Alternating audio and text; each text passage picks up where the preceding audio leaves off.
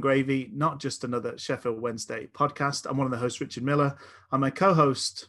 Well, just a peek behind the curtain, folks.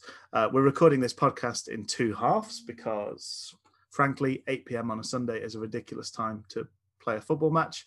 Um, so, a podcast of two halves really requires a host of two halves. He's sweet, but he's salty. He's spicy, but drinks mild. He's a bit like that Alanis Morissette song. He's got one hand in his pocket and the other one is also in his pocket because it's bloody freezing. Dr. Luke Gledall, how are you doing? Good. I'm good, Rich. How are you today? How are you? Not too bad. Not too bad. Yes. So yeah, we're doing a bit. We're, we're this is prep.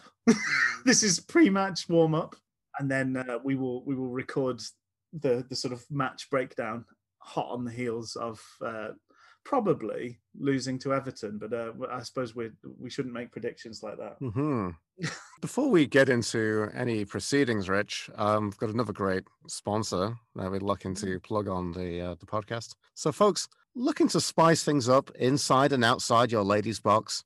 Well, Adam Reach and Eve is here for you, listeners. That's right. Everyone's favorite young Wednesday wing sensation takes his long range screamer talents to cause some short range screamers in the bedroom through his new online sex toy emporium. Fancy the talents of Adam Reach's magic wand of a left peg around your, you or your partner's clitoris? There's a toy for that. Some delicate feather toys as delicate as Richinio's touch? We've got 'em. Want some fuzzy handcuffs that offer enough enticing, trusting, comforting, and delicious sexiness as when he signed his Mahusive five year contract and joining the Owls? Well, once again, they have you covered like cheese on a Parmo. Adam Reach and AdamReachandEve.com, hitting that goal spot on a more consistent basis than Adam Reach does this season. wow, incredible! And uh, th- th- th- is there any sort of deal if uh, people? Yes, of course. If you sign up today and uh, use use the code Gravy Shills, you'll get twenty percent off your first order. Oh my goodness! I mean, often Adam Reach has made me feel things in my downstairs area, but it's nice to put a formal factor on that and also be able to pay him directly for the pleasure. That's a that's a real treat. There we go. Uh, thanks so much for that, Luke. I think um, I, I've I, I've made a note to mark this episode as explicit. Very early doors. Breaking hoo hoos. Breaking hoo hoos. Uh, what a week. Um, it's not been that much of a week, has it? Let's be honest. Uh, this is first off the hot off the press. Uh, news to me, maybe not news to you, Luke, but Andre Green, new signing, Mm. new new Wednesday winger. He has branded initials online like Roger Federer or Tiger Woods. Interesting. Did you did you know we we were in the company of such a an incredible talent? I I did I did not know this at all. Yeah, this was part of his because he did a Q and A, which seemed to Mhm. be sort of supported by his agent and him and the club, and finally kind of edited into a slightly too long video on on Instagram. And did you watch the entirety of that? Because I only watched the first minute before doing other things of my life. Sadly, I did watch all of it. I don't know why. I was really kind of a bit kind of bored and fed up within that same minute, but I, I then invested some time and I wanted to see it through to the end. I, I wondered if there might be, you know, a Shamalian or Shamalamian twist towards the end where I don't know what might happen, but the ground might swallow up Andre Green, and you know, you just don't know what's going to happen. I particularly, I watched it. It was long enough for me to get quite annoyed at the fact that there was a weird high pitched fan type noise in the background of Andre Green answering the questions, but they didn't play that noise whilst they were showing you the tweet that he was answering. So you kind of had the blissful silence. Do you know that relief when there's an annoying noise and then it goes away and you can like feel and hear the, the absence of it? Mm. It basically was that for six minutes. Blessed pause in and then it coming back along with fairly tedious answers to questions. Uh, but good, very bad good at football. Aston Villa are a big, club, chef for Wednesday. hmm Okay. Yeah. So big groundbreaking revelations to be had with interviewing Andre Green. Oh yeah, big noise. It was a big noise. It was worth um definitely worth. This, this is the problem. Like that, you know, well, it's, not that, that big a problem, but I'm just saying, from my fascination. No, don't. Please don't don't downsize this problem. Big big problem. Go for it. Big I don't big what- problem. Huge huge. Did anyone ask him what he's been doing for the past four or five months? There was a question about how he stayed sharp or something, but it was a very was a very vague sort of answer. He's been he's learned the piano is what he's done in his time off. So Really? we we may have a a winger whose talents are on the wane in that field, but um, you know, in time he could be quite a tunesmith on that on that old Joanna. So you know, not all not all lost. Um, so moving on from that that bit of news, we we have a signing and we've given a first senior contract to Callum Huxley, nickname Aldous, uh, and we've entered a brave new world with this signing. Very good, Rich. Very good. I like how that's the only thing you could actually write about him, to be fair. He had some link with Wrexham previously. There you go. There you go. I don't know. I mean, well, let's see. We, you know, young players are getting getting some chances. Maybe the fact he's been given a contract means that the uh, the COVID situation hasn't got any better at the uh, at the club, and he's going to make an appearance in the in the FA Cup for us. Um, at least fill out a couple of bench slots with uh, with signing new uh, new youngsters. Just just one question, Rich. Do you reckon that he will be the the Soma of our young young wing? Maybe, yes, yeah. We'll all forget about our our troubles the everyday. We'll we'll drift away due to due to Soma. It's a good book that though. You know, in terms of uh, dystopian futures, 1984 gets gets a lot of play, doesn't it? But um, Brave New World is probably has as many hits as as uh, as as 1984 in terms of things it got right about a uh, a, dys- dys- a dystopian future.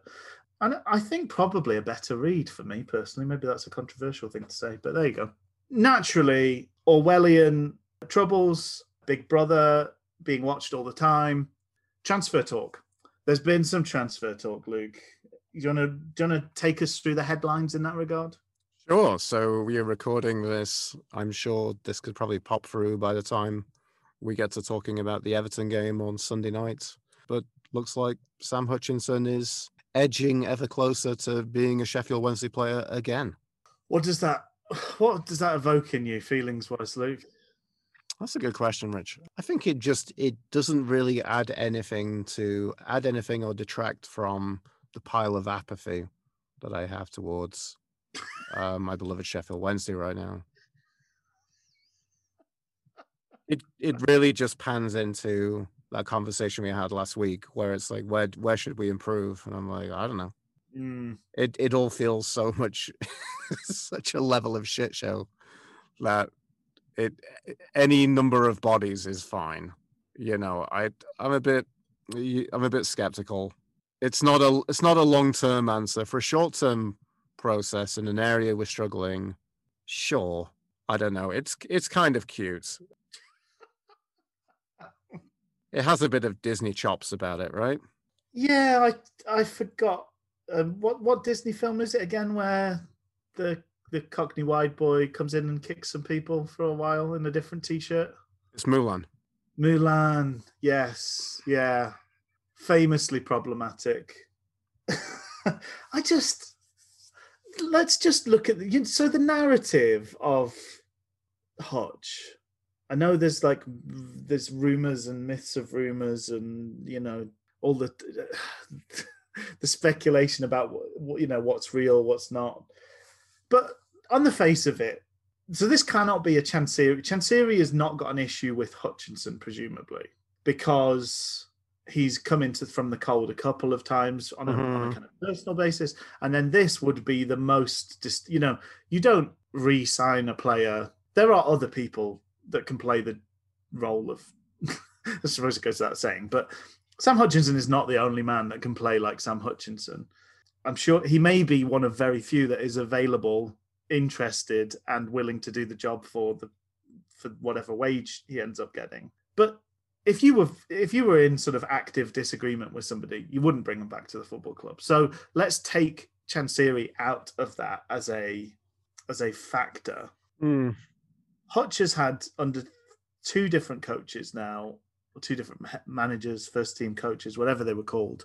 He's had periods where he's been out because of personal, personally falling out with the person in charge of the football club. Mm. That's a, it's a strange character to bring back in. It's a strange, almost sort of addiction to bring him back in again. But, But I yeah, suppose if we take all the, oh, so go on. It's this reliance on the mentality of, you know, these are fixtures in the Sheffield Wednesday dressing room. You know, it's it's almost like looking and saying, these are players that, you know, seemingly not that we all do because so many of us are, are grown men, and this this would be kind of against. But it, it's kind of a weird mentality to say Chansiri thinks that every fan has a poster of these players on their wall. You know, Tattoo on our heart. exactly. It's but again, it's it's been like, hey, we need a rebirth. We need to regenerate. We need to go younger with the squad. We need to turn over. You know, we need to move on from this era, but we can't. We seemingly have an addiction to these. It's your reference to when we chatted, I think, a couple of weeks ago, and talking about the old flames. Yes. Yeah. It's drastic. It's it's really, I don't know, because I mean, I can see a lot of positives to Hutchinson coming back. Well, that's what I was. Yeah, that's what I was sort of turning a corner into was take take all of the the the the you know the added extras, the noise, the outside stuff away, and we have hopefully a capable, motivated defensive midfielder with some champion Mm. with championship experience. who apparently, if we believe his PR, you know, loves, you know, adores the club, Loves the club. loves Yeah. the club, and would have gladly retired here and seen his career out. I, I'm just worried that uh, we've obviously, like you said, had two previous managers who said him and Westwood are damaging to the dressing room and part of the reason why it's this club is rotten to the core Mm. they've ostracized them and then they've been brought back in. It just feels like the dressing room always wins. It does, and it, it, it's I get it's it's so hard to separate the the politics from the football in in the case of Hutch and Westwood to an extent, but um, this is a dressing room that is producing worse and worse results year on year.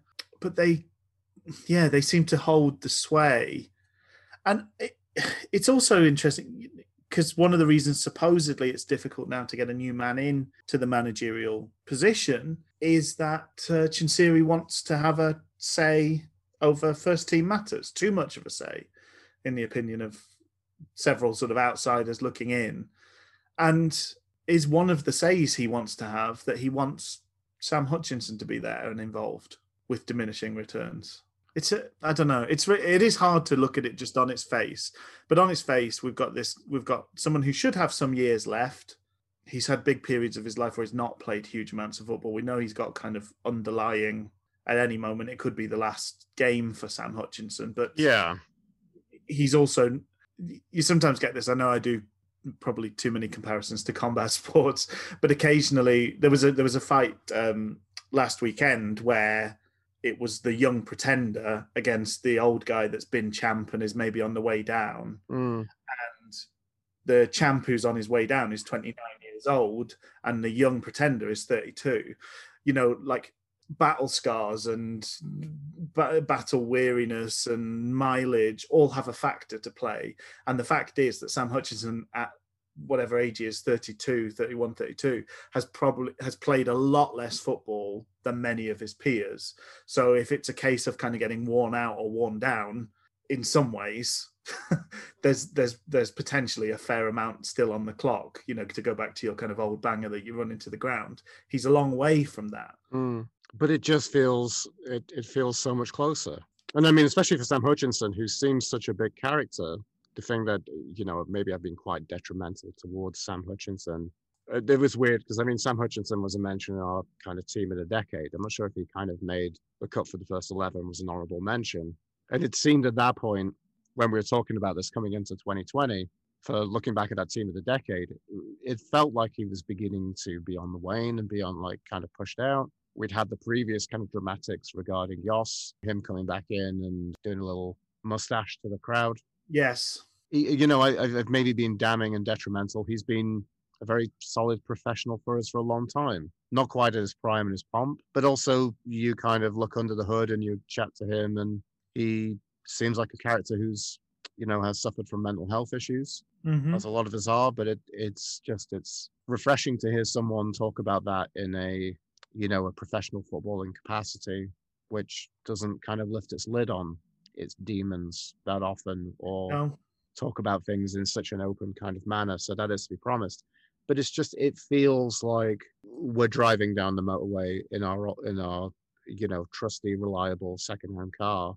But how trusty and reliable is it? We feel like the engine could fall out at any minute. Well, it's almost got a kind of speed esque, unbeknownst to you, there is like an immediate off switch, which will have a pretty dramatic impact at any given moment with uh, with Sam Hutchinson. That's yeah, it's it's a reliable old clodder of a of a car, but then also if it goes less than fifty, it will blow up.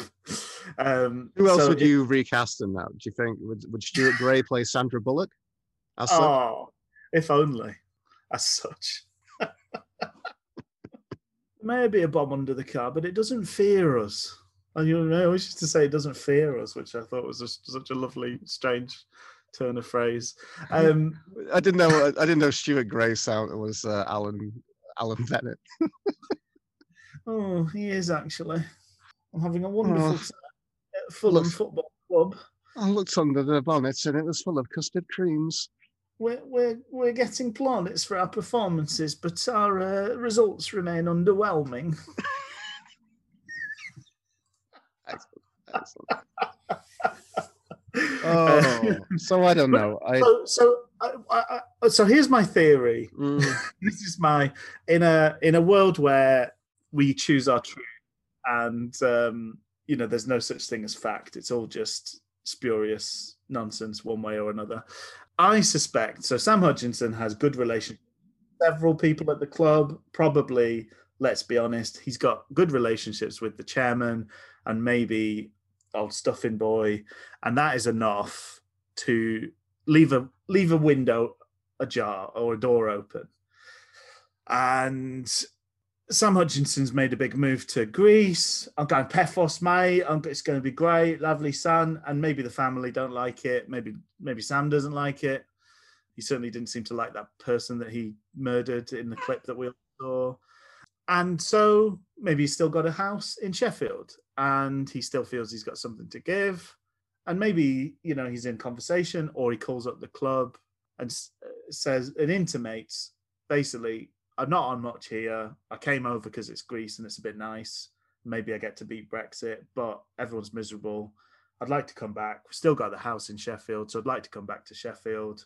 I'll do. I'll I'll play for what I'm on at Paphos, or I'll pay. Oh, you know, I'll play for very little or whatever.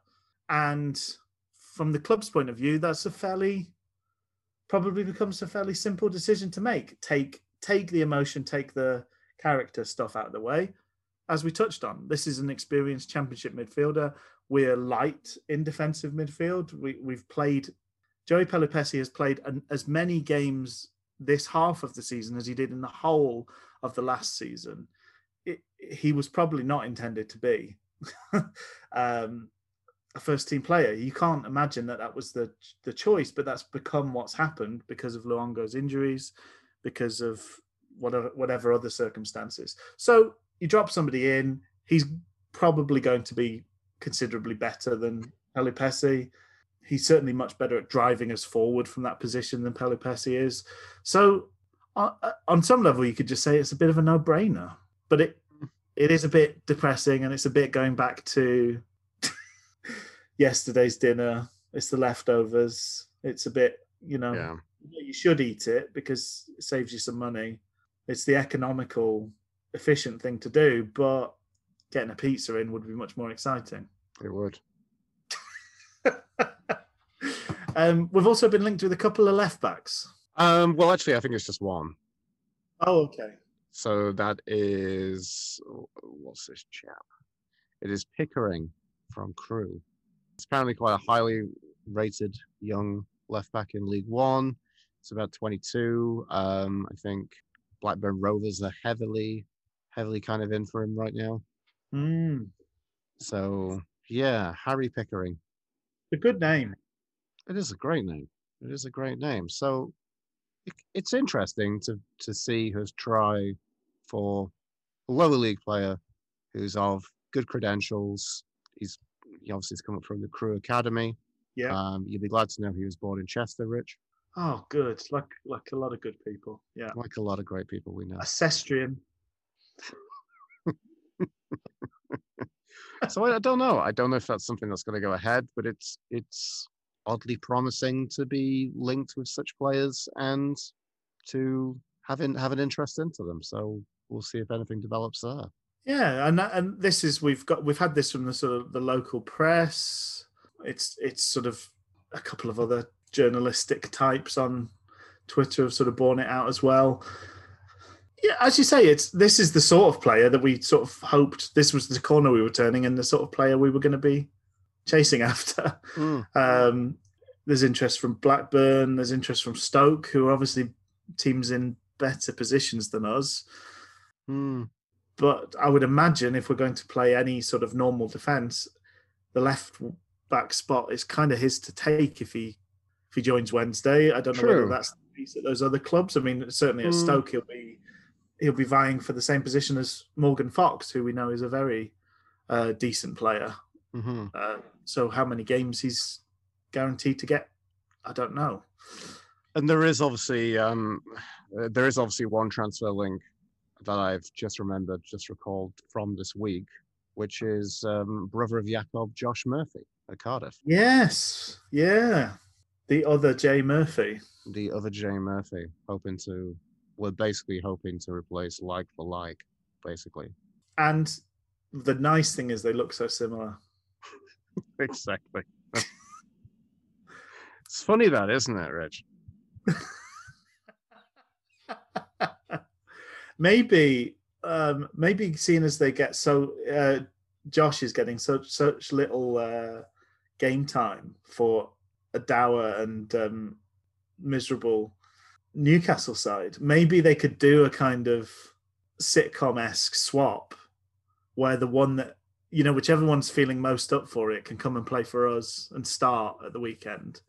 And the one that's maybe been out on the lash or, you know, not slept particularly well can turn up at Newcastle and play for five minutes near the end. We can kind of get the, the best of both worlds. A sort of brother brother, if you will. yes, yeah. Uh, go home, Roger. that was that one, wasn't it? Yeah, it was. I know. It was. I know it was, things. Yeah. Um, yeah, I mean, I would be. It's nice that we're, we are looking in areas, you know, with the signing of uh, Huxley, we're, we're looking at those wide areas where we are short of of options. Um, Odubajo's kind of played every single position um, out of the the four wide positions uh, most commonly used, with you know interesting effects in each. And I think Reach has done the same, and probably Harris has done the same. But it, it all kind of seems to be done to occlude the fact that we we're probably one or two players short in that position that, from where we need to be. None of this speaks particularly signing a left back or potentially signing a left back, signing another left winger, uh, looking to bring in another winger on loan. None of this bodes particularly well for Matt Penney, who just seems to can't seem to get going. Mm. really hmm at Wednesday. He might be a player that comes good in time. I think there's enough to his game uh, that that's a possibility. I don't think it's a given. I've seen I've seen good stuff and, and poorer stuff. I know there's a nice um, somebody's sort of gathered together a nice statistic that when he starts, we've done really well. But that's such a small number of games that that counts for that it, it, it could easily be skewed by just one result one way or another. But do, how do you feel? I mean, how do you feel about the potential of of other people coming in and and kind of taking his his even even as they are scant opportunities uh, of of first team appearances from him? How, how does that how does that sit with you? I don't know with Matt Penney. No. I, I I apologize for just the sheer level of apathy that I have with talking about the the makeup of the squad. It just feels everything is so uncertain. You know, we're in a pretty treacherous position in the league.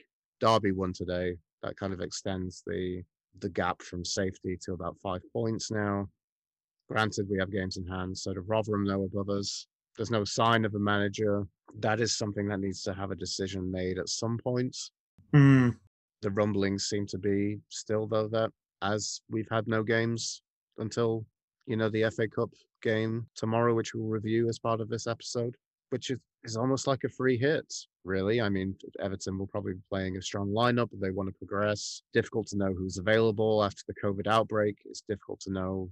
There's always a various shades of an injury crisis at Sheffield Wednesday. Yeah. Everything is just so incredibly uncertain. We don't know. You know, uh, Barry Bannon mentioned actually that he's very, very keen to sign a new contract.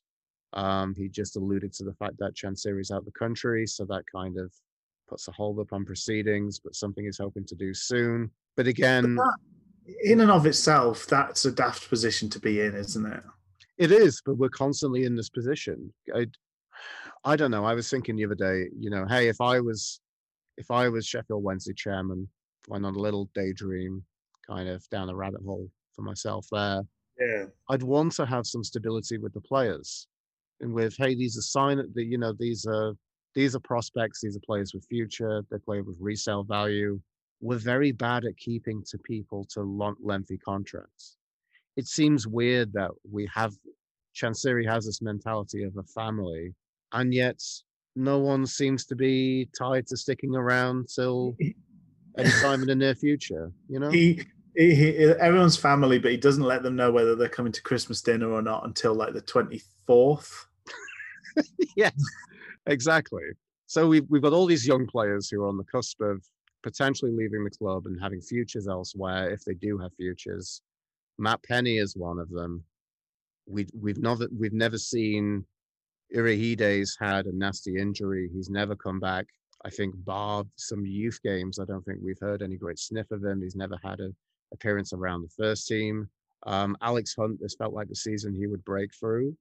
That's not really happened. We've had Shaw in his place now, but again, Yep. now we're in a position of are we are we keeping Liam Shaw? Can we please keep Liam Shaw? Can we get him a new contract, please? Yes, yes. And that's uh, gone a little bit quiet, which is a little bit frustrating. There's just there's no there's no stability, so there's no there's no base to build on. So I don't know how we uh, keep adding players. Andrew Green signed for 18 months, which is nice. Okay. That is Everything- something. everything's everything is just so short term. Yeah. Yeah, it is. Uh, and it, it, it just, it, it's hard to shake the feeling that we just sort of drift from one mini disaster to the next, one panicked situation to another. There does, there's no, doesn't seem to be any forward thinking, any, Yeah. yeah, it's, um, th- even this with the managerial situation, you know, saying that, oh, this, this is a free shot against Everton, but also this is a week of training that, that's been missed. We go into we're so close to a February, which is crazy in terms of the schedule that we've got laid out ahead of mm. us. Do we draw, do we parachute a man in at some point during that? We, we've we've pretty much we're now a week away from sort of missing the opportunity of getting somebody in ahead of that run of games. And um, I, I, apologies to whoever posted or said this. Maybe it's not a particularly original thought, but we've all heard managers moan, "Oh, we don't really get any time on the training pitch because we're we're match to match." And February will be match to match. So Mm. anybody anybody new will not have any time to train those players really, because it will all be recovery on a punishing routine of Saturday, Tuesday, Saturday, Tuesday, and I think there might be one Saturday, Wednesday in there. We can't afford to give that up. So I, I, I would rather, if we're not going to get somebody new in, let's give Thompson a bit of security so that he at least feels he's working for something. hmm Um, the, the, probably the last bit of news worth touching on is the fact that um, Mick McCarthy has. Um, we've managed to dodge a Mick McCarthy shaped disaster to add into the rest of this season's uh, brushes, as he he's ended up at Cardiff City. Uh, would you have taken Mick? I don't know. I think his stock was higher previously. He did good. Th- I mean, it was incredible what he, in a way, what he achieved with Ipswich, wasn't it? It was. He got them punching far above their weight. I mean, I, I kind of laugh because it's not a very glamorous appointment for Cardiff City. But then maybe It's that's what they know. it's what they know. I know it's it's again. So you've you've basically created a base of Warnock football, and then you brought in Neil Harris, who's quite similar, and then you know it's it's Mick McCarthy. It's like the negative version of like Southampton. You know, we have a we have a philosophy and way of playing. So we just go get we go get the next guy who can do the same stuff the old guy did. But maybe maybe that's oddly genius. I but I I don't know. Maybe uh, Here at Cardiff City, we have a deep-seated philosophy at the club. It out- it outshi- it outweighs uh, the time of managers and players. What we do is we play the footballing equivalent of a drizzly Sunday, and we bore the opposition into submission, and we might sneak a goal. And that's what Cardiff City has always stood for. oh dear. It's not particularly inspiring, is it. no, it isn't. But maybe maybe it could be. I don't know. It could work two ways. It's not a glamorous appointment. Um, it's not a change in it's not a change in philosophy, but maybe that's a good thing. Yeah. I don't know. But then again, it, it felt a bit weird. It felt like, you know, it reminded me of when Huddersfield sacked Wag- Wagner. Yeah. Oh, yeah. Let's pronounce his name. The guy Oh. from the guy from X Factor, whatever it was. Yeah, yeah, that guy. the that guy. And then they they didn't they go and get the assistant manager at Bayern or the other Yeah. 23 coach at Bayern. And it felt like why did you just get rid of David Yeah. Wagner to get this other guy who's just there's a weird mental I, there's a weird mentality between how much of this is actual change and how much of this is just a symbolic uh, purely changing of the guard because Yeah. the guy was struggling Yeah, yeah. you know, and maybe that is unfortunately a cycling within managerial appointments. It so it could be a good. It's a very much a Schrodinger's Schrodinger's Cardiff. Um, it could be a good appointment. It could be a bad appointment. I don't think I'd want him at Wednesday. No, no, I, I, I agree. I'm not. I was, Previously, I, would have, but I think that was probably before a time when, you know, we had to sit through so much Gary Monk and so much um, Tony Pulis, or so little Tony Pulis. But it felt like. well, that's that, philosophy-wise, we're we're a club that espouses an attacking philosophy, and I think we had that under the- Carlos in the first season, maybe, but he certainly became much more defensive in the second season, and in, in the third, to a fault, we were defensive. We then, to correct Carlos, we appointed a, def- a, a an outright defensive ma- manager in Jos Luhukay to to play attacking football. Then Steve Bruce, who I think he mixes and matches, but I, I think what the sort of football Bruce is churning out at Newcastle is is pretty much his stock and trade. Tight at the back, counter attacking, but pretty kind of meat and potatoes. You know, it's not it's not um you are not getting total football from a from a Brucey team, I would imagine. So another kind of pragmatic manager that we claimed, you know, we claimed would play attacking football for us. Monk, to be honest, I didn't know what Monk was like prior to joining us, but very little of what he produced felt like exciting front foot football. And then we appointed the ultimate, well, to use the word again, pragmatist in in in Tony Pulis, and again, sort of seemingly expected him to change his spots. And and I feel like Mick McCarthy would just be another in that long line of what have you done? You know, you've had a a relatively storied managerial career. What how what's got you there? Well, yeah, come here and do the opposite. And if you don't do the opposite, I'll be a bit upset with you.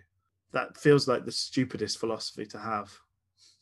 if it's if it is a philosophy. Yeah. Uh, anyway, um, that's it for the news section. We will now talk about the weekend's match with Everton. So we're on to the cup match with Everton away at Goodison Park. And I think, to be honest, the first thing when I saw the team sheet just felt like there was a lot of familiar first team type faces missing.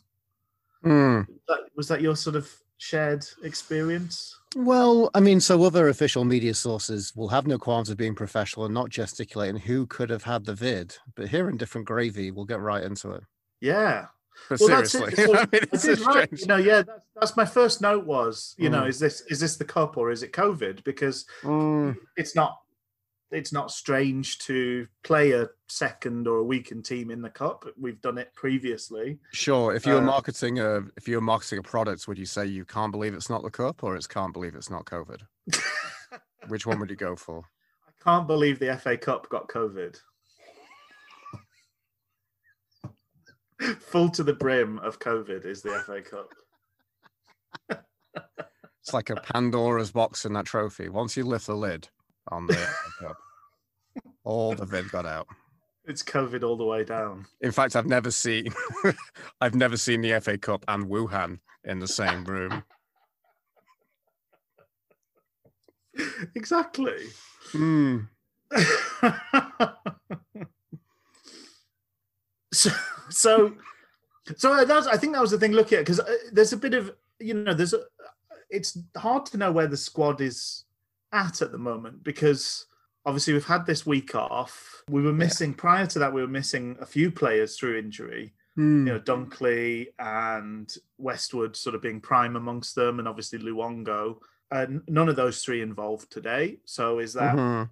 is that because they're still injured? Is that because I mean, it's interesting because I the last time we look at this is the last lineup we have to compare is literally the last round of the FA Cup. yeah, uh, it- That's probably happened through replays before, where a team has played a replay and then they've gone to play the next round pretty much as soon as possible after that for the next game. But I mean, I, I think that's an interesting thing for the history books that we've played two rounds proper on the spin, back thanks to to back, yeah. back to back. It's it's insane. So it's interesting. I actually went and pulled the Exeter lineup, and I mean, there's only three changes. People say we don't do any preparation for this, but you know, you've you've pulled that lineup. So c- silence, doubters. Okay, sorry, just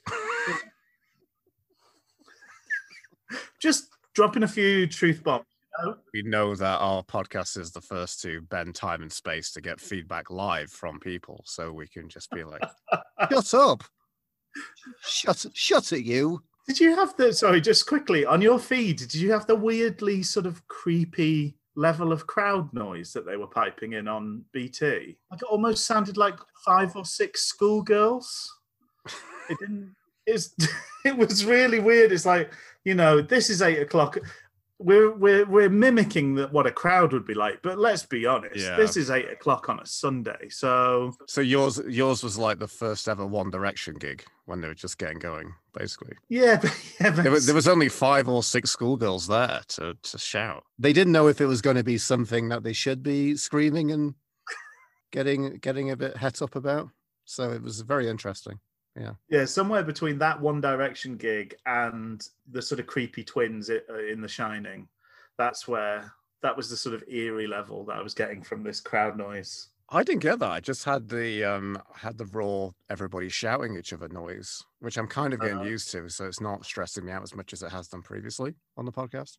Oh, I would have killed for that, Luke. To hear like Cullen saying, push up or whatever. so go on, lineup wise. Um, the three that are missing Mm, are basically Alex Hunt, um, Yeah. Liam Shaw, and Moses Odubajo. yeah. of which comes in Borner at the back to replace Shaw. Um, who replaced in the middle of the? Well, no, because I mean, It was a slightly different formation, wasn't it? Because kind I guess kind of Green replaced him in the. I don't, yeah. so you've probably gone with less in midfield to go green up top, effectively. Yeah, kind of. that's kind of the mentality, and then Odubajo misses out for Urhoghide, which is kind of, kind of almost like for like from what I recall from those games. And I mean that's interesting because I mean Ode- previously we did have an era of him being cast to the sidelines for Irahi- Urhoghide. hmm Like there was, I definitely remember there was. That was the time, where- wasn't it? It was. It was this time last year. Mm, sort of emerged, Mhm. and and, it was a surprise inclusion. And that was the the time where we got the the rumor that Odubajo had been told basically you're not wanted, you can go. Yes. Yes.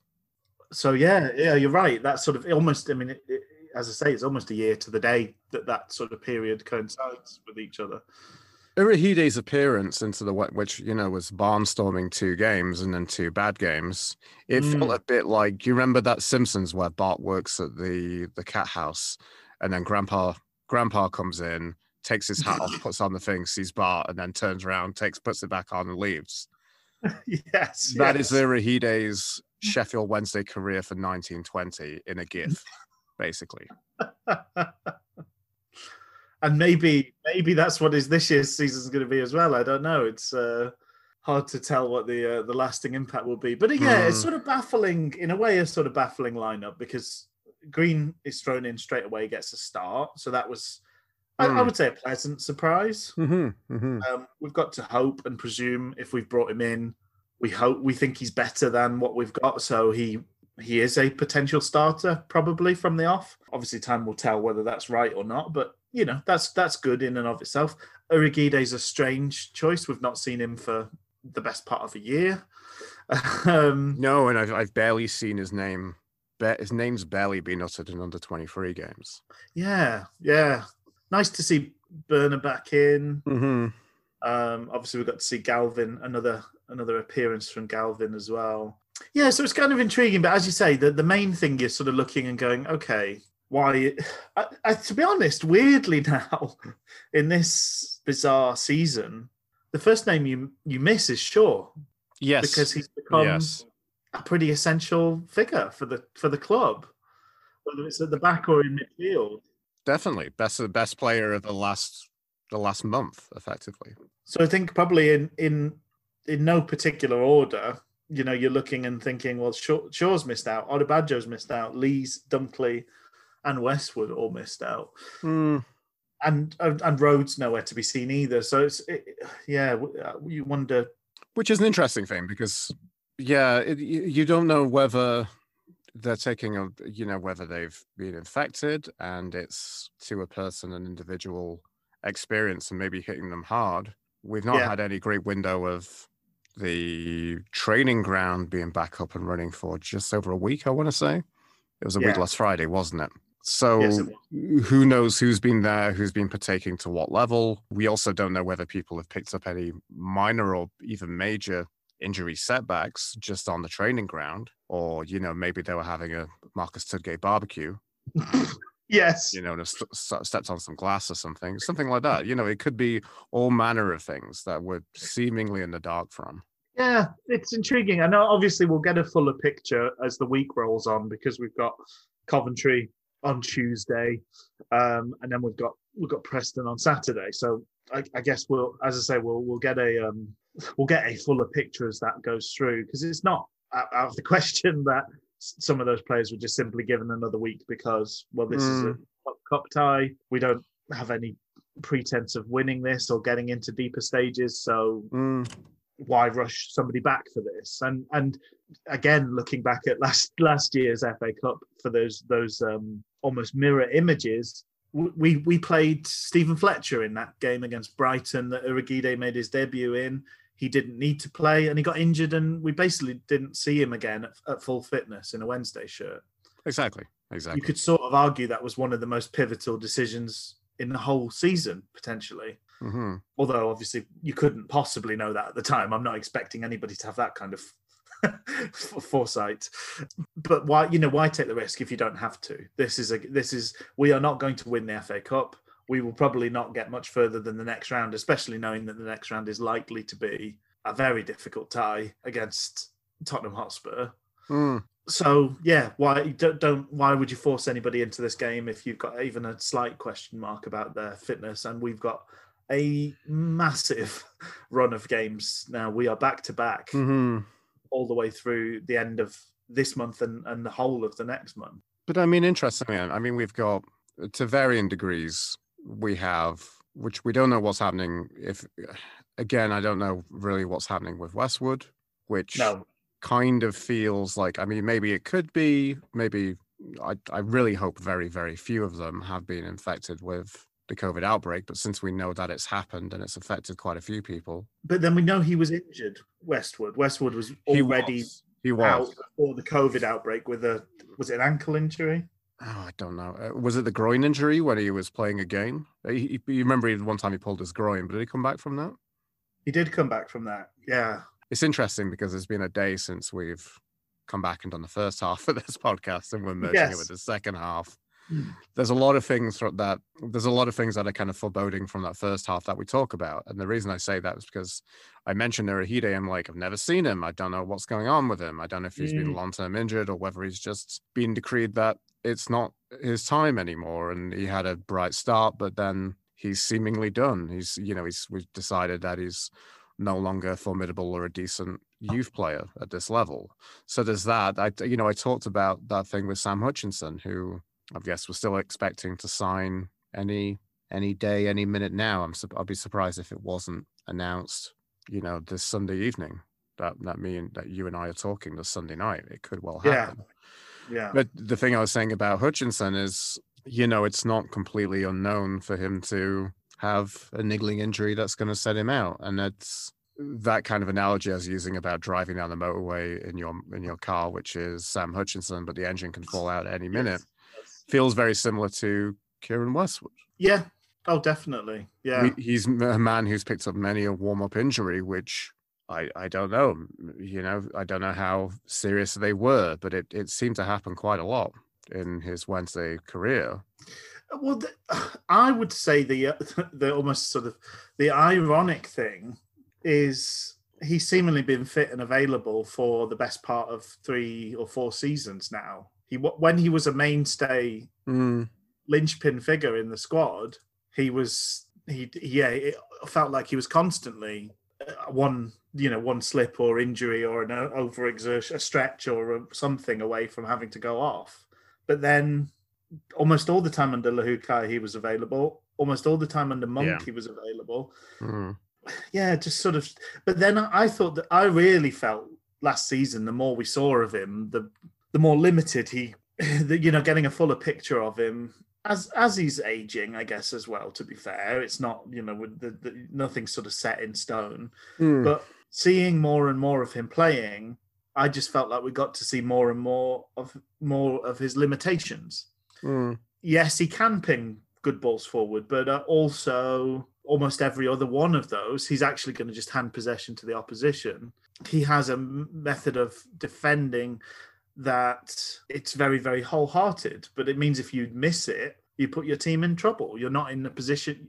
If you go in for a big crunching tackle and you miss it, or the player, maybe you hit the player, but he moves the ball on, you've left a gap there for the team to exploit. So all these Mhm. things, it just felt like the more that we saw of him, the more of these gaps and drops there were, and I think that does add to the the kind of um, slight feeling of you know meh about him maybe coming back. But then you look at the midfield today, and undoubtedly it would be improved by having Sam Hutchinson in there.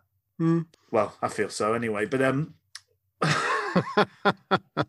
well, that's an interesting question. I mean, especially for someone like myself who's on brand, not particularly a big fan of Joey Pelupessy. Joey Pelupessy's had probably his best season at Sheffield Wednesday so far. Yeah, I think it's probably easy to say. I mean, would you would you think that?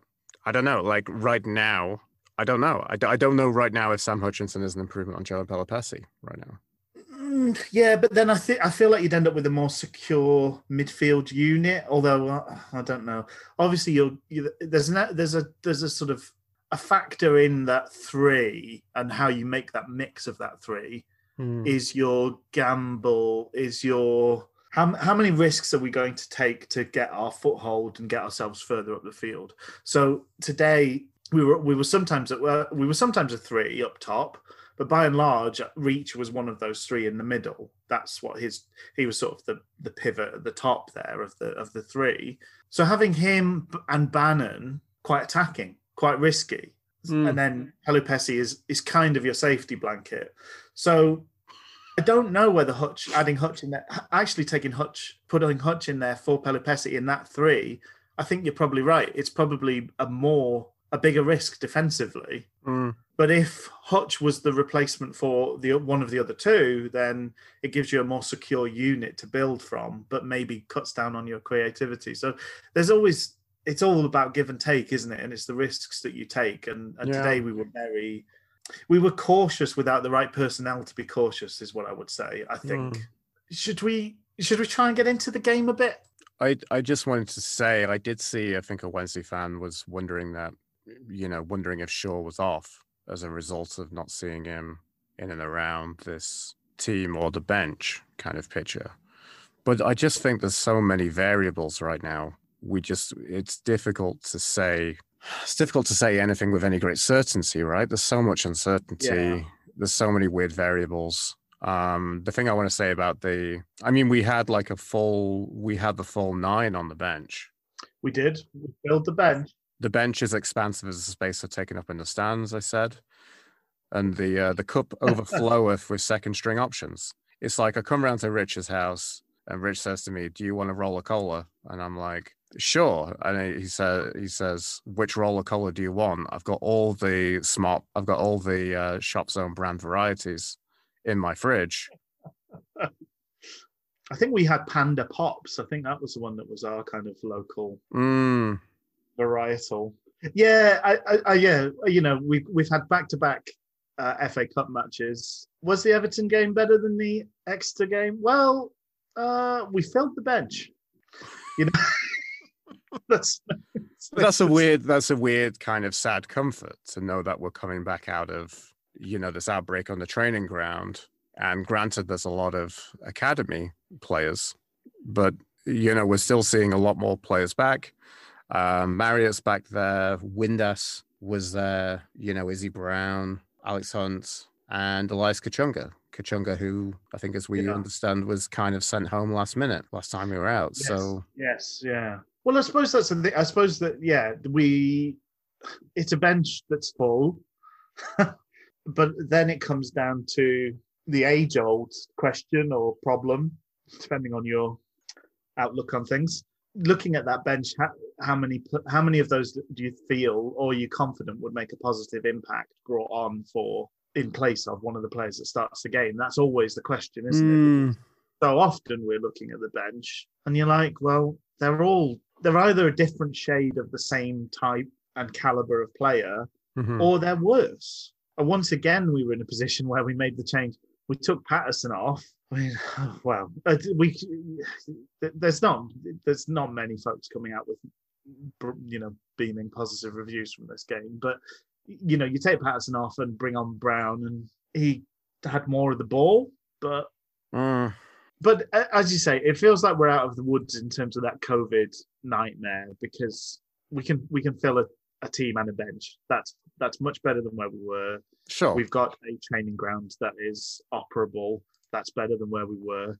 Um, I think the thing is today is that this would have been if everybody was fit and well, this would have been a ridiculously tough game of football for us oh, um, definitely. yeah. we're in a position where a very good Premier League team with realistic aspirations of maybe finishing in a European place this season put out their entire first team. And that was always going to be an uphill battle. Yeah. I think the, well, the, the main change was that they had the, the second string goalkeeper in, who it happens to be Sweden's first choice international goalkeeper. So boohoo for um, for Everton's choices on the bench we have um, the South Yorkshire Samurai or the Broken Irishman. Those are our choices. they have two full first choice internationals to pick from. Mhm. So, what did you? I mean, so obviously the game the game sort of gets going, and I think Reach probably had the first effort in earnest. We we got a shot on target early doors, a bit of a Mhm. a spicy number from from Adam Reach from distance, but obviously easy to to deal with from the goalkeeper. Then it sort of fairly quickly sink, sank into a bit of a rhythm of them keeping a lot of the ball, picking their moments to attack. But I thought by and large defensively we I thought we looked pretty decent most of that first half. Mostly. Um, I mean, outside of that, you know, that decent, you know, early crack from Reach, uh, which um, was very early on. Mm. Then there was a worrying moment where Richarlison got a header away. I thought Wildsmith did well to get a tip on it. I think he did well given the situation. I did as well. Yeah, that's sort of eight minutes in, wasn't it? That sort of mark. I mean, it is probably still Joe Wildsmith, and I'll try not to lay on this damning note, but he really made it look very, very difficult. he made it look a lot harder than I think it was.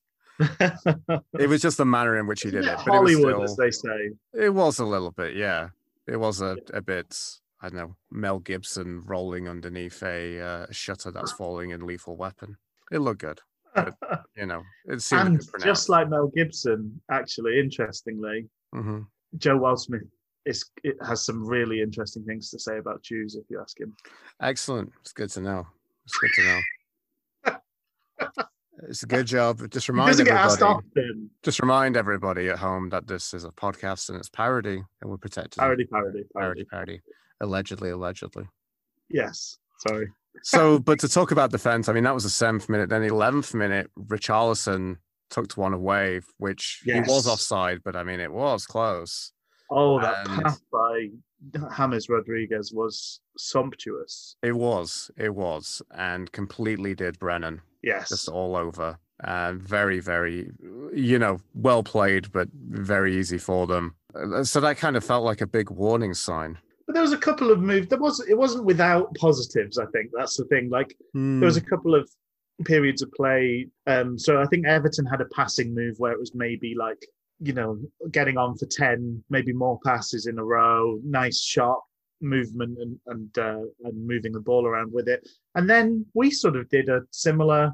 We had a bit of a stumble. I think Pelupessy kind of ran into his man, but somehow managed with the ball on the other side. But adding it all together, it was probably a similar like number of passes. Harris put a decent cross in. Um, unfortunately, nobody really got on the end of it, but I, I, I just I sort of felt like we were playing our part as the underdogs in a a fairly enjoyable FA Cup tie. You know, as as a neutral watching it, I would be thinking, no, this is not bad. You know, like as a bit of Sunday night dozing in front of the telly type entertainment. I think we were kind of like playing the straight man part fairly well as um, you know Everton, who I'm casting in this as Eric Morecambe in uh, in this. Um, sort of steal the show but we were we were there and we were part of it you know we were making you know it was a it was a fun a fairly enjoyable thing to watch and we were we were a factor in the enjoyment Exactly. not the star of the show So you come to from your dozing off to find that uh, you know some kind of moments of kind of crumbs of enjoyment from Sheffield Wednesday's play, and you also find some crumbs on your belly that, and you're also overjoyed to find out that you know you've Mm. only you've only eaten half the hobnob that's resting on your belly.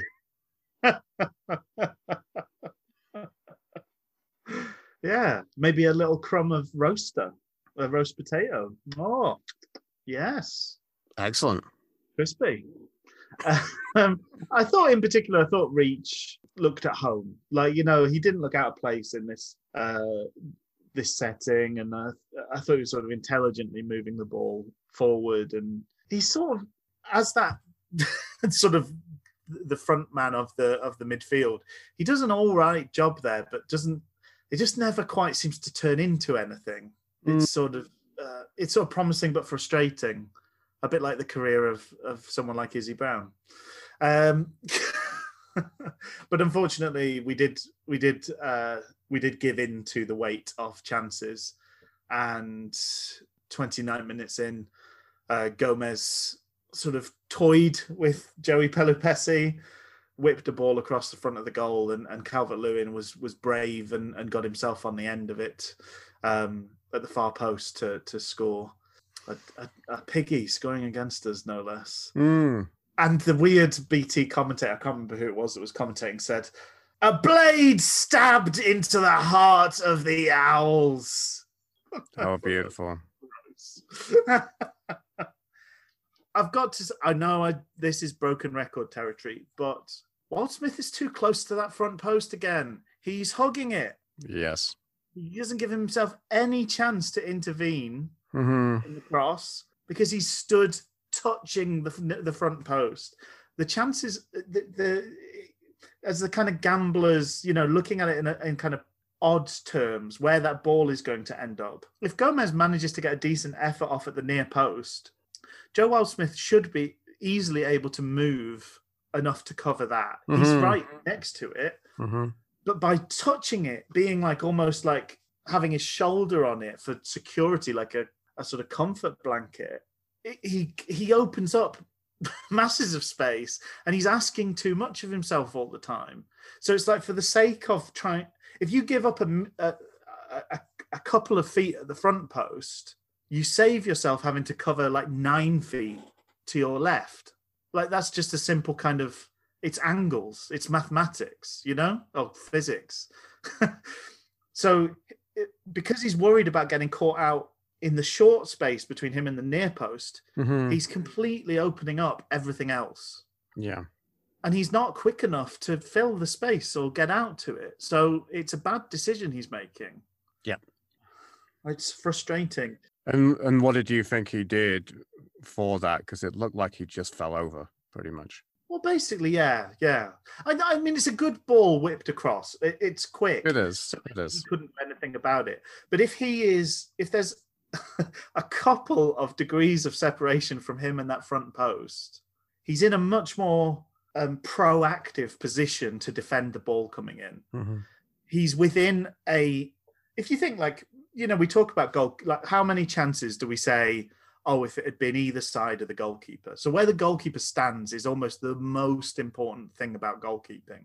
If you're in the position where it's most likely to go, you know, you're going to look like a good goalkeeper because you can save things that are within a kind of hand's grasp of your body. hmm Fair enough. Mhm. as, as a kind of, you know, I'm theorizing here, but you know, that the space that you can mime in, if you were given to such things, Marcel Marceau, that's your space that that's where you're strongest. You're most likely to save the ball in those areas. It's going to hit your face, it's going to hit your body, or it's going to hit your hands that you can move quickly to those places. So it's all about where you position yourself to give yourself the best opportunity. And if you are giving, so the post uh, and everything beyond the post looks after itself. You don't need to worry about the space between the post and the player that's striking the ball. So by standing right on the post, you're giving up a chunk of your savable space to, uh, you're wasting it. And you're Mhm. limiting yourself to the other side. So I just feel like if he was like a foot away from the near post, he probably could have stuck his foot out and blocked the cross hmm or or or had more of a chance of saving it with his hands. But because he was so deep into the his goal mouth, he just it was past him before he had a chance to react. But that is how he's conceded almost every goal we've seen recently. Is he goes all the way to Yeah. that near post. There's three meters or whatever to hit to the other side of him, and he cannot cover the gap. He's not good enough. He's not quick enough to do it. hmm And maybe he would get beat, a good shot beats you if you're in the right position, but it's like an okay shot beats you if you're in the wrong position. Anyway, that was the that was sort of the beginning of the end of this, unfortunately. And um, not to sound too um, not to try and place myself as Nostradamus, but my halftime note, and I did send a text to um, my oft mentioned sister to along these lines to to kind of timestamp my prediction. But I said fairly respectable first half, played our part in a knockabout cup tie. I think this will probably be two or three nil in the end, but if we play as well in the second half, I won't be too disappointed. Mm. That was a big if. do you have any other Yeah. before we kind of close the door on the first half? Do you have any other bits and pieces?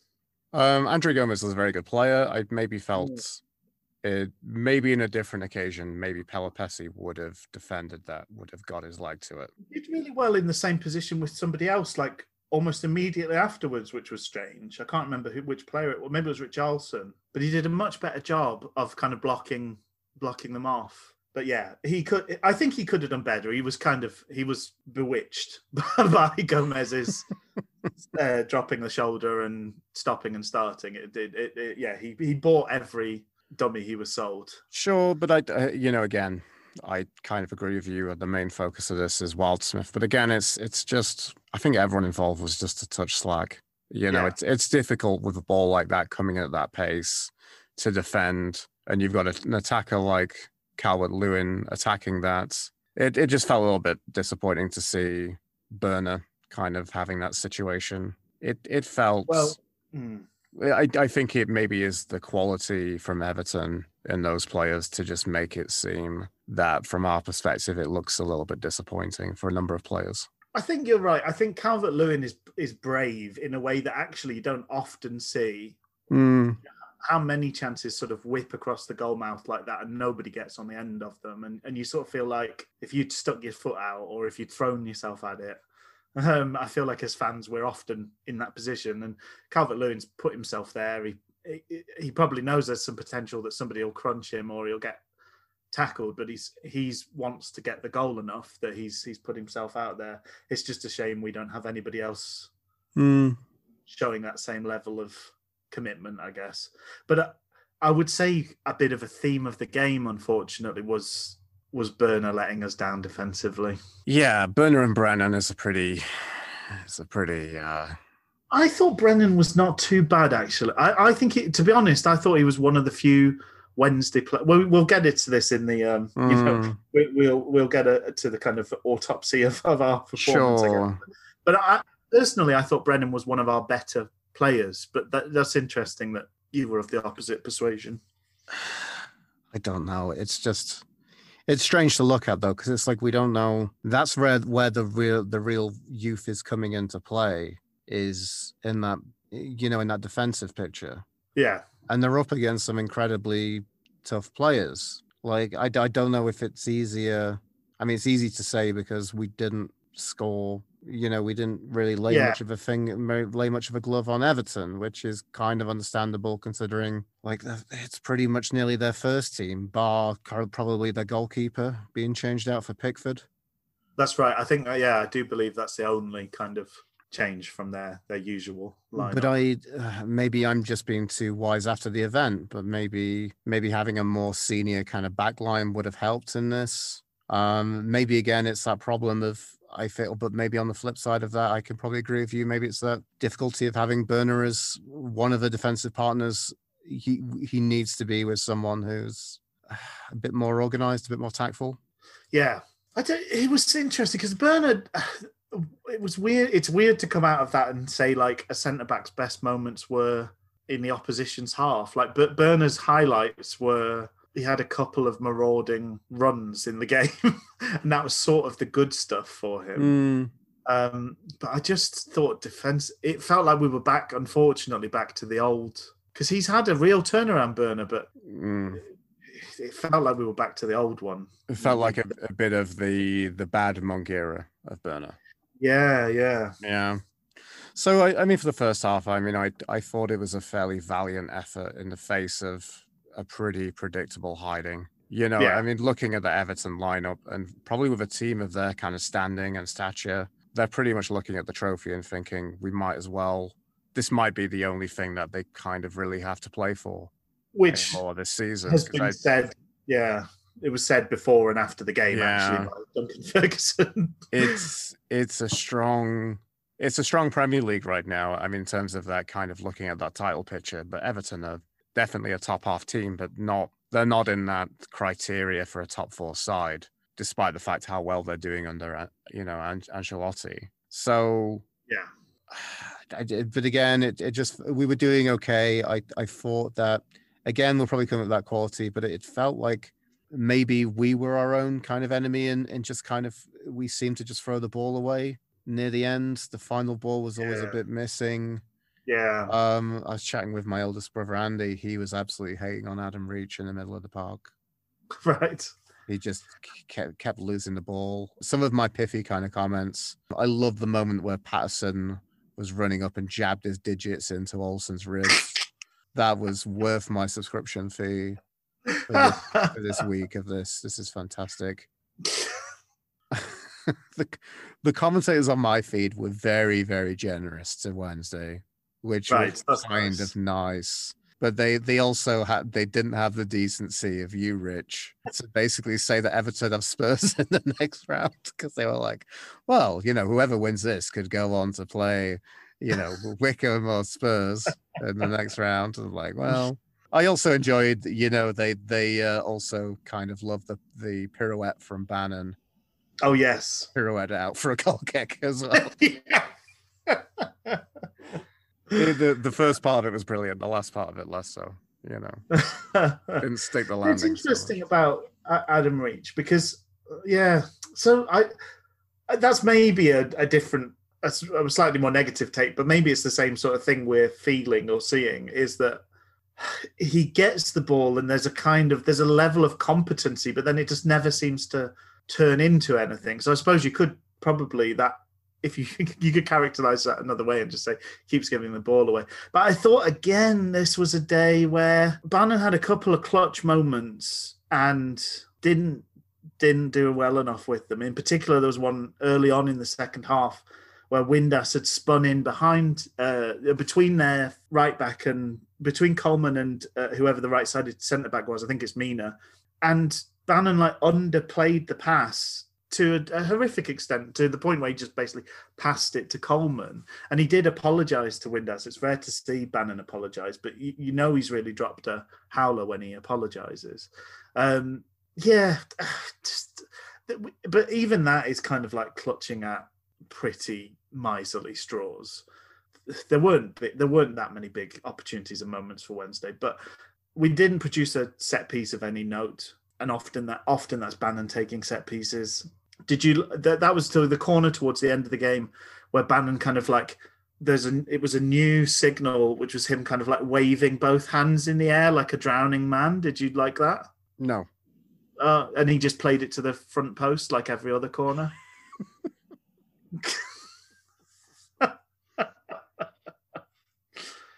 oh dear, sorry. Yeah. drowning, drowning, drowning man equals won't beat first man. Yes, yeah. Gotcha. I didn't know what the signal was supposed to uh, indicate, but yeah, just it really didn't Mhm. didn't produce a different sort of corner than he usually does.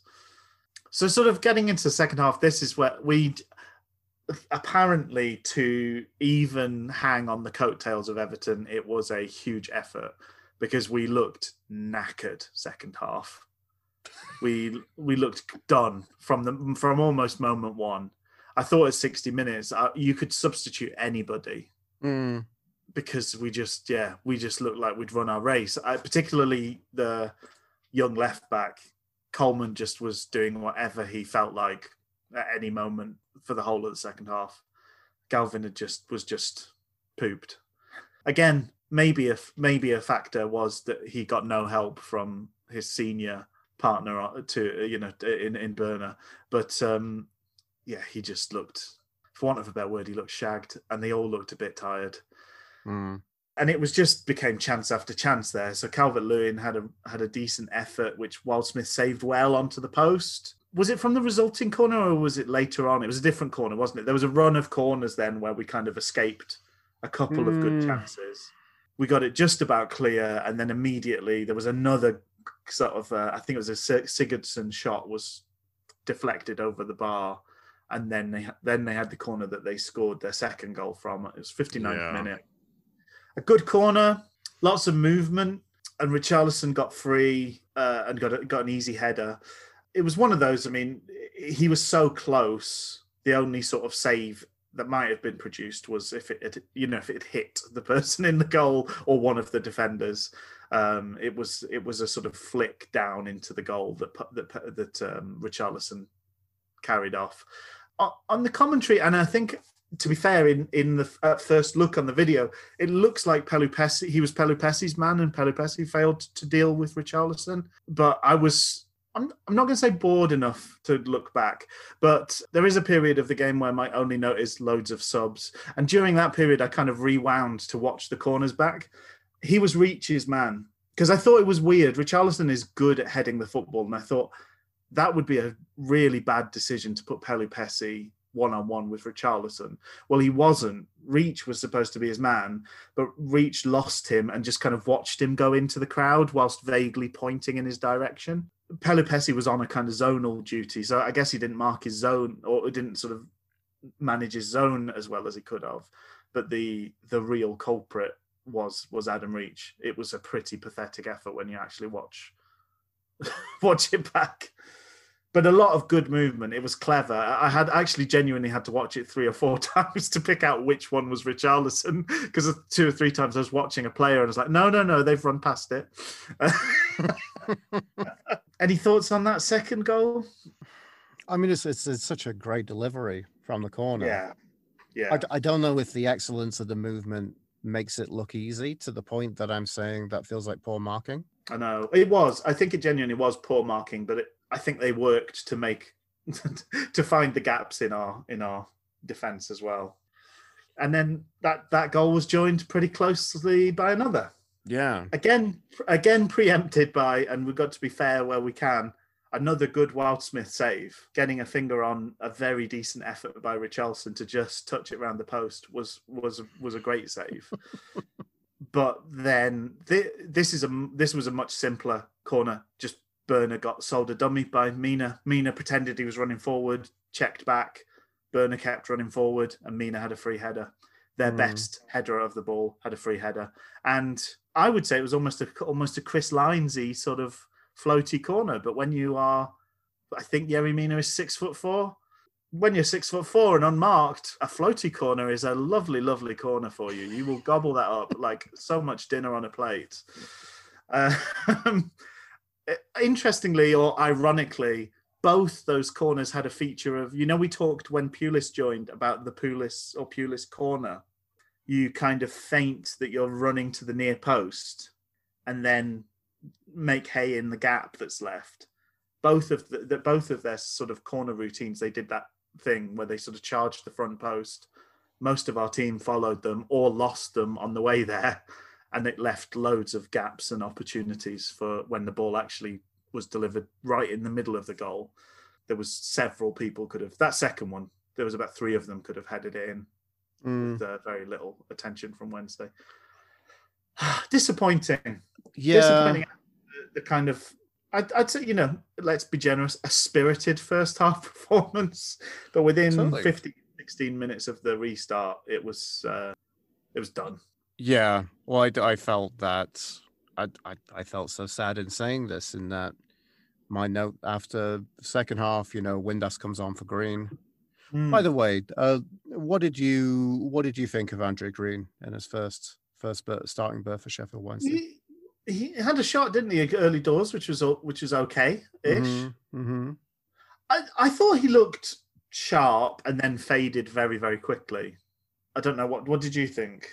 Probably the same. You know, had some. I think there's definitely more levels to him. Yeah, You know, he he definitely felt that. Uh, I definitely felt that he didn't really get going in this Yeah. in this occasion. So yeah, I think there's more to come. I think it's difficult to not play football for what seven, eight months, Well, seven, that's it, six, it? six, six months, whatever it is, and then come in and then be picked for up front against an incredibly strong Everton team without barely any without barely any training. So I thought that was fair. yeah, So that was, uh, you know, I noted that Windass came on for the halftime point, but I I said at that point, which felt very damning, felt very tempting fate. Sorry, that this is not quite a depressing formality that we've come to expect. I said a mild paddle into the shallow end of the pool of predictability. No need Yes. for water wings for this trip to the pool. And then suddenly we are. It's two. we drown. Yeah, it's two goals in three minutes, fifty-nine Yeah. and sixty-two. yeah, And at that point, then it it's feeling really, really, real kick in the teeth. Because at that point, I think all of the positives of the games have kind of been sapped out and removed. It's like a liposuction of any positivity. And and you know, noting that Everton are on point for obligatory free will win we're still 30 minutes to go. It felt Yeah. like more were coming at that point. it did. It really did. It was one of those where I was. I'm. Uh, this is a weird thing to say, but I'm sort of glad it was three. I suppose it's not that weird to say, but I'm glad it wasn't more because it did start to take on that feel that this could be an absolute Cricket score. Yeah, and remembering the way that that that Man City thumping had had a hangover effect on the team. Um, that was Stuart Gray, wasn't it? I think S- that seven 0 Mm-hmm. Um, it, it took us like four or five weeks to get over that properly. I think, and I just was worried. It was so those two goals in the second half were so easy, and I just we've talked before that this that it's this little modicum of of faux confidence we have. It's not, you know, it almost doesn't feel real enough to believe in in and of itself. Um, so like we're trying to build a sustainable sort of level of momentum for the remainder of the season on on on you know kind of this this faux pearl of of mm-hmm. confidence mm-hmm. um, and i just started to feel like oh my goodness if this is a five or a six there's going to be a lot of devastated players out there and and you know we go into this ridiculous run of games you don't want that so i'm so i'm really in a way i'm thankful for the the fact that sort of mercifully Everton seemed to really just take their foot off the gas at that stage. We also made lots of changes, which maybe would have obscured if if it had gone down that negative route, it would have obscured quite the sort of brutality of it.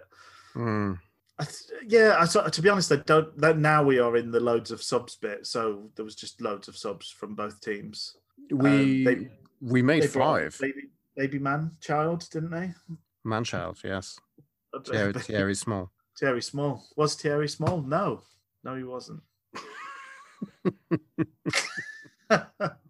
yeah, so we we were, so we did the halftime change, which meant we could make have a, another three sets of substitutions in the second half because oh. this new rule set is uh, no, but three different opportunities. Like you've got three times you can make substitutions. So we made four substitutions. We did it in three different slots. We took the maximum. Do you know what I mean? No, we we made five substitutions, Rich. Oh, five substitutions, yeah, but but we did it in we did it in three slots in the second half. So the first one at halftime doesn't count. You get three extra. The, to, so that the new the extra substitutions don't affect the game. You're only allowed three times you can make substitutions. If that makes right. sense. Right. Okay. But it's absolute nonsense because that means six times in the second half people made substitutions so what I don't know what we've gained from the rule change is what I'm saying because okay. we had subs we had subs at 60 minutes, subs at 67, subs at 68, subs at 76, subs at 80, and subs at 85. Like what have we? I don't understand. I don't. It's no. weird. It's, no. it's it's weird that this there's an extra little bit of enforcement and it's weird that this competition has it the premier league doesn't we had var mm, today but yeah it wasn't consulted at all. Um, I don't know. It's just it's strange what football has got itself into with seemingly kind of making up rules on the fly and changing mm-hmm. them as they go. but yeah, sorry, we did make the the full fully allotted five subs today. So we did the Windass for Andre Green. We did Brown and Penney came on between the goals, uh, which was yeah. They were I mean, they were getting ready to come on by the time we conceded the second, wasn't that the yeah. case? Oh no, they came. Yeah. yeah, yeah, sorry, they did come on just afterwards. We saw them on the bench, and I said, "Oh, look, good. We're looking forward to a disappointing appearance from uh, Izzy Brown again." Um, I think what I think the word you were looking around saying about the the mixtures of rules and yeah. laws across competition. I think I think the word you're looking for is uh, it is wank. yes, that's that's a pretty good word. Mm. We got to see Fizzy for a little bit. I don't. I think he touched the ball once. Yes. Maybe twice. Yes. Uh, Matt Penney came on as well. Yep. As did uh, Jack Jack Marionette. Jack Marionette. Oh, and someone had stolen his sausages. That's the way to do it so I've got just in terms of like remaining notes. Mm. Um, I thought Godfrey was maybe lucky to just get a yellow for his foul on. Um, I'm trying to think who he fouled now. Was it was it Penney he fouled? I thought that was that was a bit nasty. Oh no, it was Harris he fouled. He had fouled Harris. And it was one of those where it's like, that's not a million miles from the sort of thing Shaw got sent off for a couple of weeks ago. Because he mm. clearly lost the ball. He was late and he went was stood showing. I suppose he was controlled. But if you're controlled and you do the person with your studs, is that not worse than being uncontrolled and doing them with your studs? We had a terrible corner from Brown, a terrible free kick from Brown, a terrible through ball from for Borner from Brown. He almost injured Borner, didn't he? Because he sent Borner on that run, Mm, thumped the thumped his through ball straight out of play for a goal kick, and then uh, Borner on his jog back, I think, was there. That's when he went down injured. so he almost single handedly broke Borner as well. But it's saying that Izzy Brown might have been the best player on the pitch for us today. wow. Wow. Considering one of my lines here is God, Izzy Brown is shit. Oh, he was he was terrible. Uh, you know the bit I felt I thought the worst was it, it in a game of poor decision making in a lot of areas. The bit where the the ball was played to him because he was in that kind of left wing berth, Yes. and he took a touch to spin it round to go towards the byline to lose the ball. Yes. What were you thinking? The the easiest thing to do, I would have done, would be I'll take it inside and I can get it on my right foot, and then then you know who knows what happens after that. Especially if it's me as a football player, who would be terrible. Yes. But I think I would actually do better in that situation than Izzy Brown did. I don't know what he was thinking. Maybe he'd been watching his videos of um, Chris O'Grady and he, he had ideas above his station. Maybe that's true. And then I I don't know how many bad corners, but that one at the death was such a limp corner. It was so Such bad. howlingly awful corner. I suppose what I'm not, uh, what, I, uh, what I'm alluding to, albeit with tongue in cheek, is he had some of the ball. So just in terms of the percentage of possession, he had he had 2.3 percent of the ball uh, Mm. today, and he was only on for half an hour. We, there are several players that played the whole game that had less than that or more or, or the same amount. Harris had the ball just as much in the 90 minutes as uh, as Brown in his time. which He which is was our, the most prolific dribbler, Luke. But I think they must have been counting actual dribbles down his chin because what I don't know what technically a dribble is, but I didn't see many of them. I wasn't. Mm, This was not um, Diego Maradona knocking it between people's legs. I don't know. Yeah, I don't know quite what constitutes a dribble. Is it walking more than two steps with a football? Because maybe, maybe he did that five times, but I, I'm struggling to count them up. mhm. Did you think there was anything in the penalty shout? That was sort of almost the last thing, I think. No, No. no, I don't think so. Would have been nice to see a VAR video though, that they're actually paying attention to it. Of course, this isn't the first time we had VAR because that was in the cup to. We got screwed out of that Chelsea game. We did, we did indeed. Yes. Ah, so uh, again, generous commentators. You know, the I'm sure Yeah. I'm sure we'll have a whip round and put a put a few coins in your hat from the fans of Sheffield Wednesday. The commentators are speaking well of us in the way they're telling a young cancer-ridden child that they're impressed with their footballing ability and that Barcelona is surely about to make a call. Typically summed up by the commentators speaking of the possibility of extra time, just as we enter stoppage time. They seem to think we'll be Ah. okay in the league. They seem to think we'll survive going on this. the generous commentators that The generous commentators. Yeah. must smoke up your virtual ass for the whole game. Hmm. So, in summary, I, I mean, we knew we were going to lose today. That's Yeah. that's got to be the caveat at the beginning of all this, hasn't it? hmm And I suppose that's the, the the kind of lens you've got to view it all through. I thought first half we, as we talked up, we did our bit. I think second half, it's hard to know because clearly Everton did take their foot off the gas after going three 0 up. So if they'd gone hell for leather for the throughout the remaining game, that it I think it could have got embarrassing. But you could look at this if you were doing a favourable viewing. You could look at this and go, well, outside of a kind of mad five minutes, we we pretty much held our own against a, a very decent Premier League team. That's the the positive, you know, the Snapchat filter, beaming eyes, blushing cheeks version of of this this match. But I don't think it's too far off. I don't think it's too deluded to sort of characterize it that way. But definitely helped by the fact clearly when when it got to three 0 Everton were like, job done. Put your feet up, lads Mm. apart from Richarlison, who looked really, really angry to be taken off. I don't know whether he fancied himself for a, a hat trick, maybe. He's a grumpy boy. So, any sort of positive standout performers?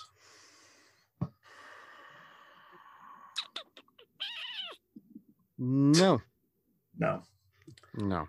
What did you think of? So uh, we t- we've t- we talked about Borner and uh, Brennan in that defensive three. What did- what did you think of Urhoghide as the the third man in there? Mm, It's okay. I was quite. Ple- I, I think again, first half. Separate the first half from the second half. I thought he'd had a really pretty good game. I mean, Richarlison is or Richarlison is Mm, he's a real real talent. Like he's one of the best players in the Premier League. he's definitely And- up there. Yeah. And Urhoghide gave him short shrift a, a couple of times in, in very pleasing fashion. There was a bit where he just put on the afterburners and left him like feet behind him. It was just a little ball flicked in behind, but it was just quite nice to see. And the bit the when he stopped him on the halfway line, that was that was excellent, and took Richarlison an, about ten minutes to recover from that with his grumpy little face. And ju- that was probably my highlight of the game was Urhoghide s- nicking in there and then standing very big and strong so that Richarlison hit him. That and Paterson smashing their goalie. So maybe what I actually wanted to watch was a rugby match, and those two gave me gave me what I was craving.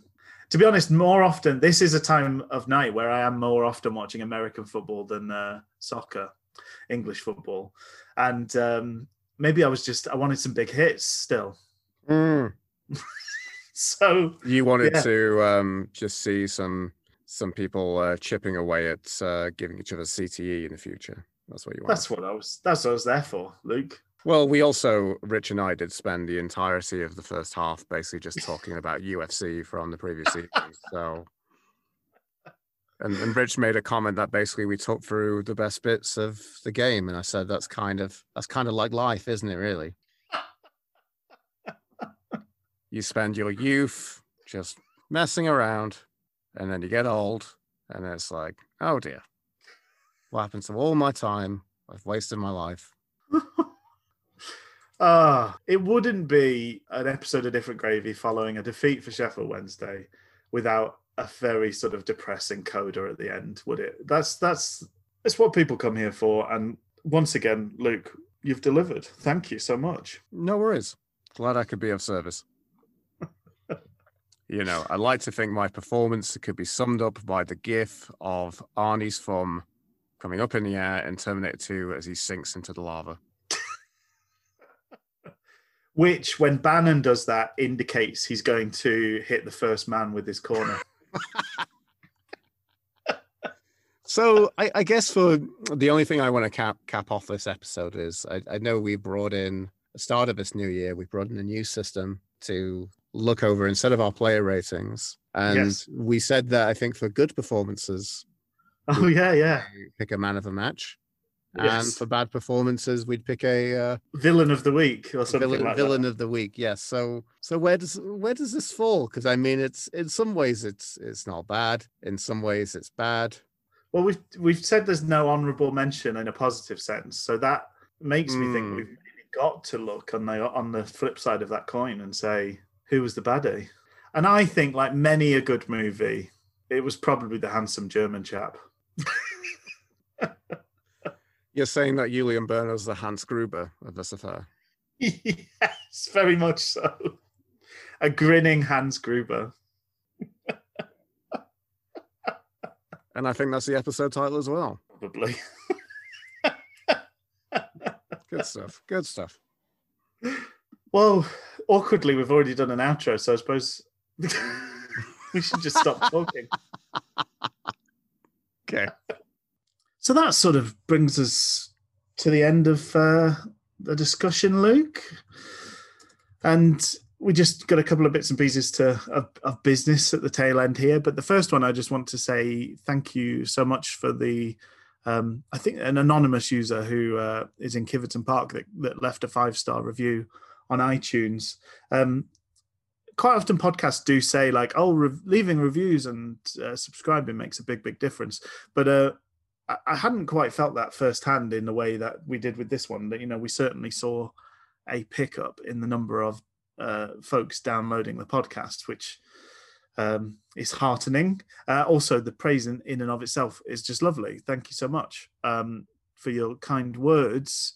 Uh, if you do enjoy the podcast and you you're you're an, an Apple person, um, do feel free to to pop on and and uh, leave a leave a, a review. I mean, please only if it's positive. If it's a bad one, we, will cower away. We are, um, you know, we're terribly. Um, I don't know. You know, we're we're we're we're on the whims of of the of things with the with our moods and things like that, especially at this time with the Exactly. world. end. Right? Yeah. Um, so yeah, please, if if you if you have nice things to say, we would love to hear them. And um, if if you want to formalize that with um, with a positive review on on iTunes, uh, it will result in more folks being able to hear the podcast, which is uh, splendid. Um, so yeah, I, I, I, I, you're probably skipping through this bit. We won't make this a feature, but um, there's a reason podcasts do this. I figured out, and uh, this is why.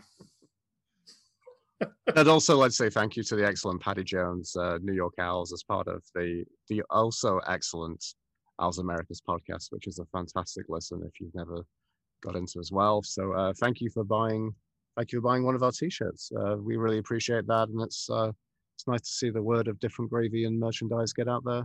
So uh, thank you. Mm, yes, thank you so much. And uh, UK folks, uh, I, I did drop a, a link. Uh, we because we've got a, a couple of bits of new, a couple of new designs available. Um, we had been using uh, a particular provider, uh, but they are having a Brexit moment. So uh, I will drop a new link in the the the notes for this episode, which will point people towards uh, the Spreadshirt shop, which is still a fabulous uh, destination for for all things different and um, of course gravy. Uh, but thanks very much for listening, folks, and we'll uh, we'll be with you again next week. And uh, best of luck for all those days and hours in between. Have fun, See you everyone. soon. See you.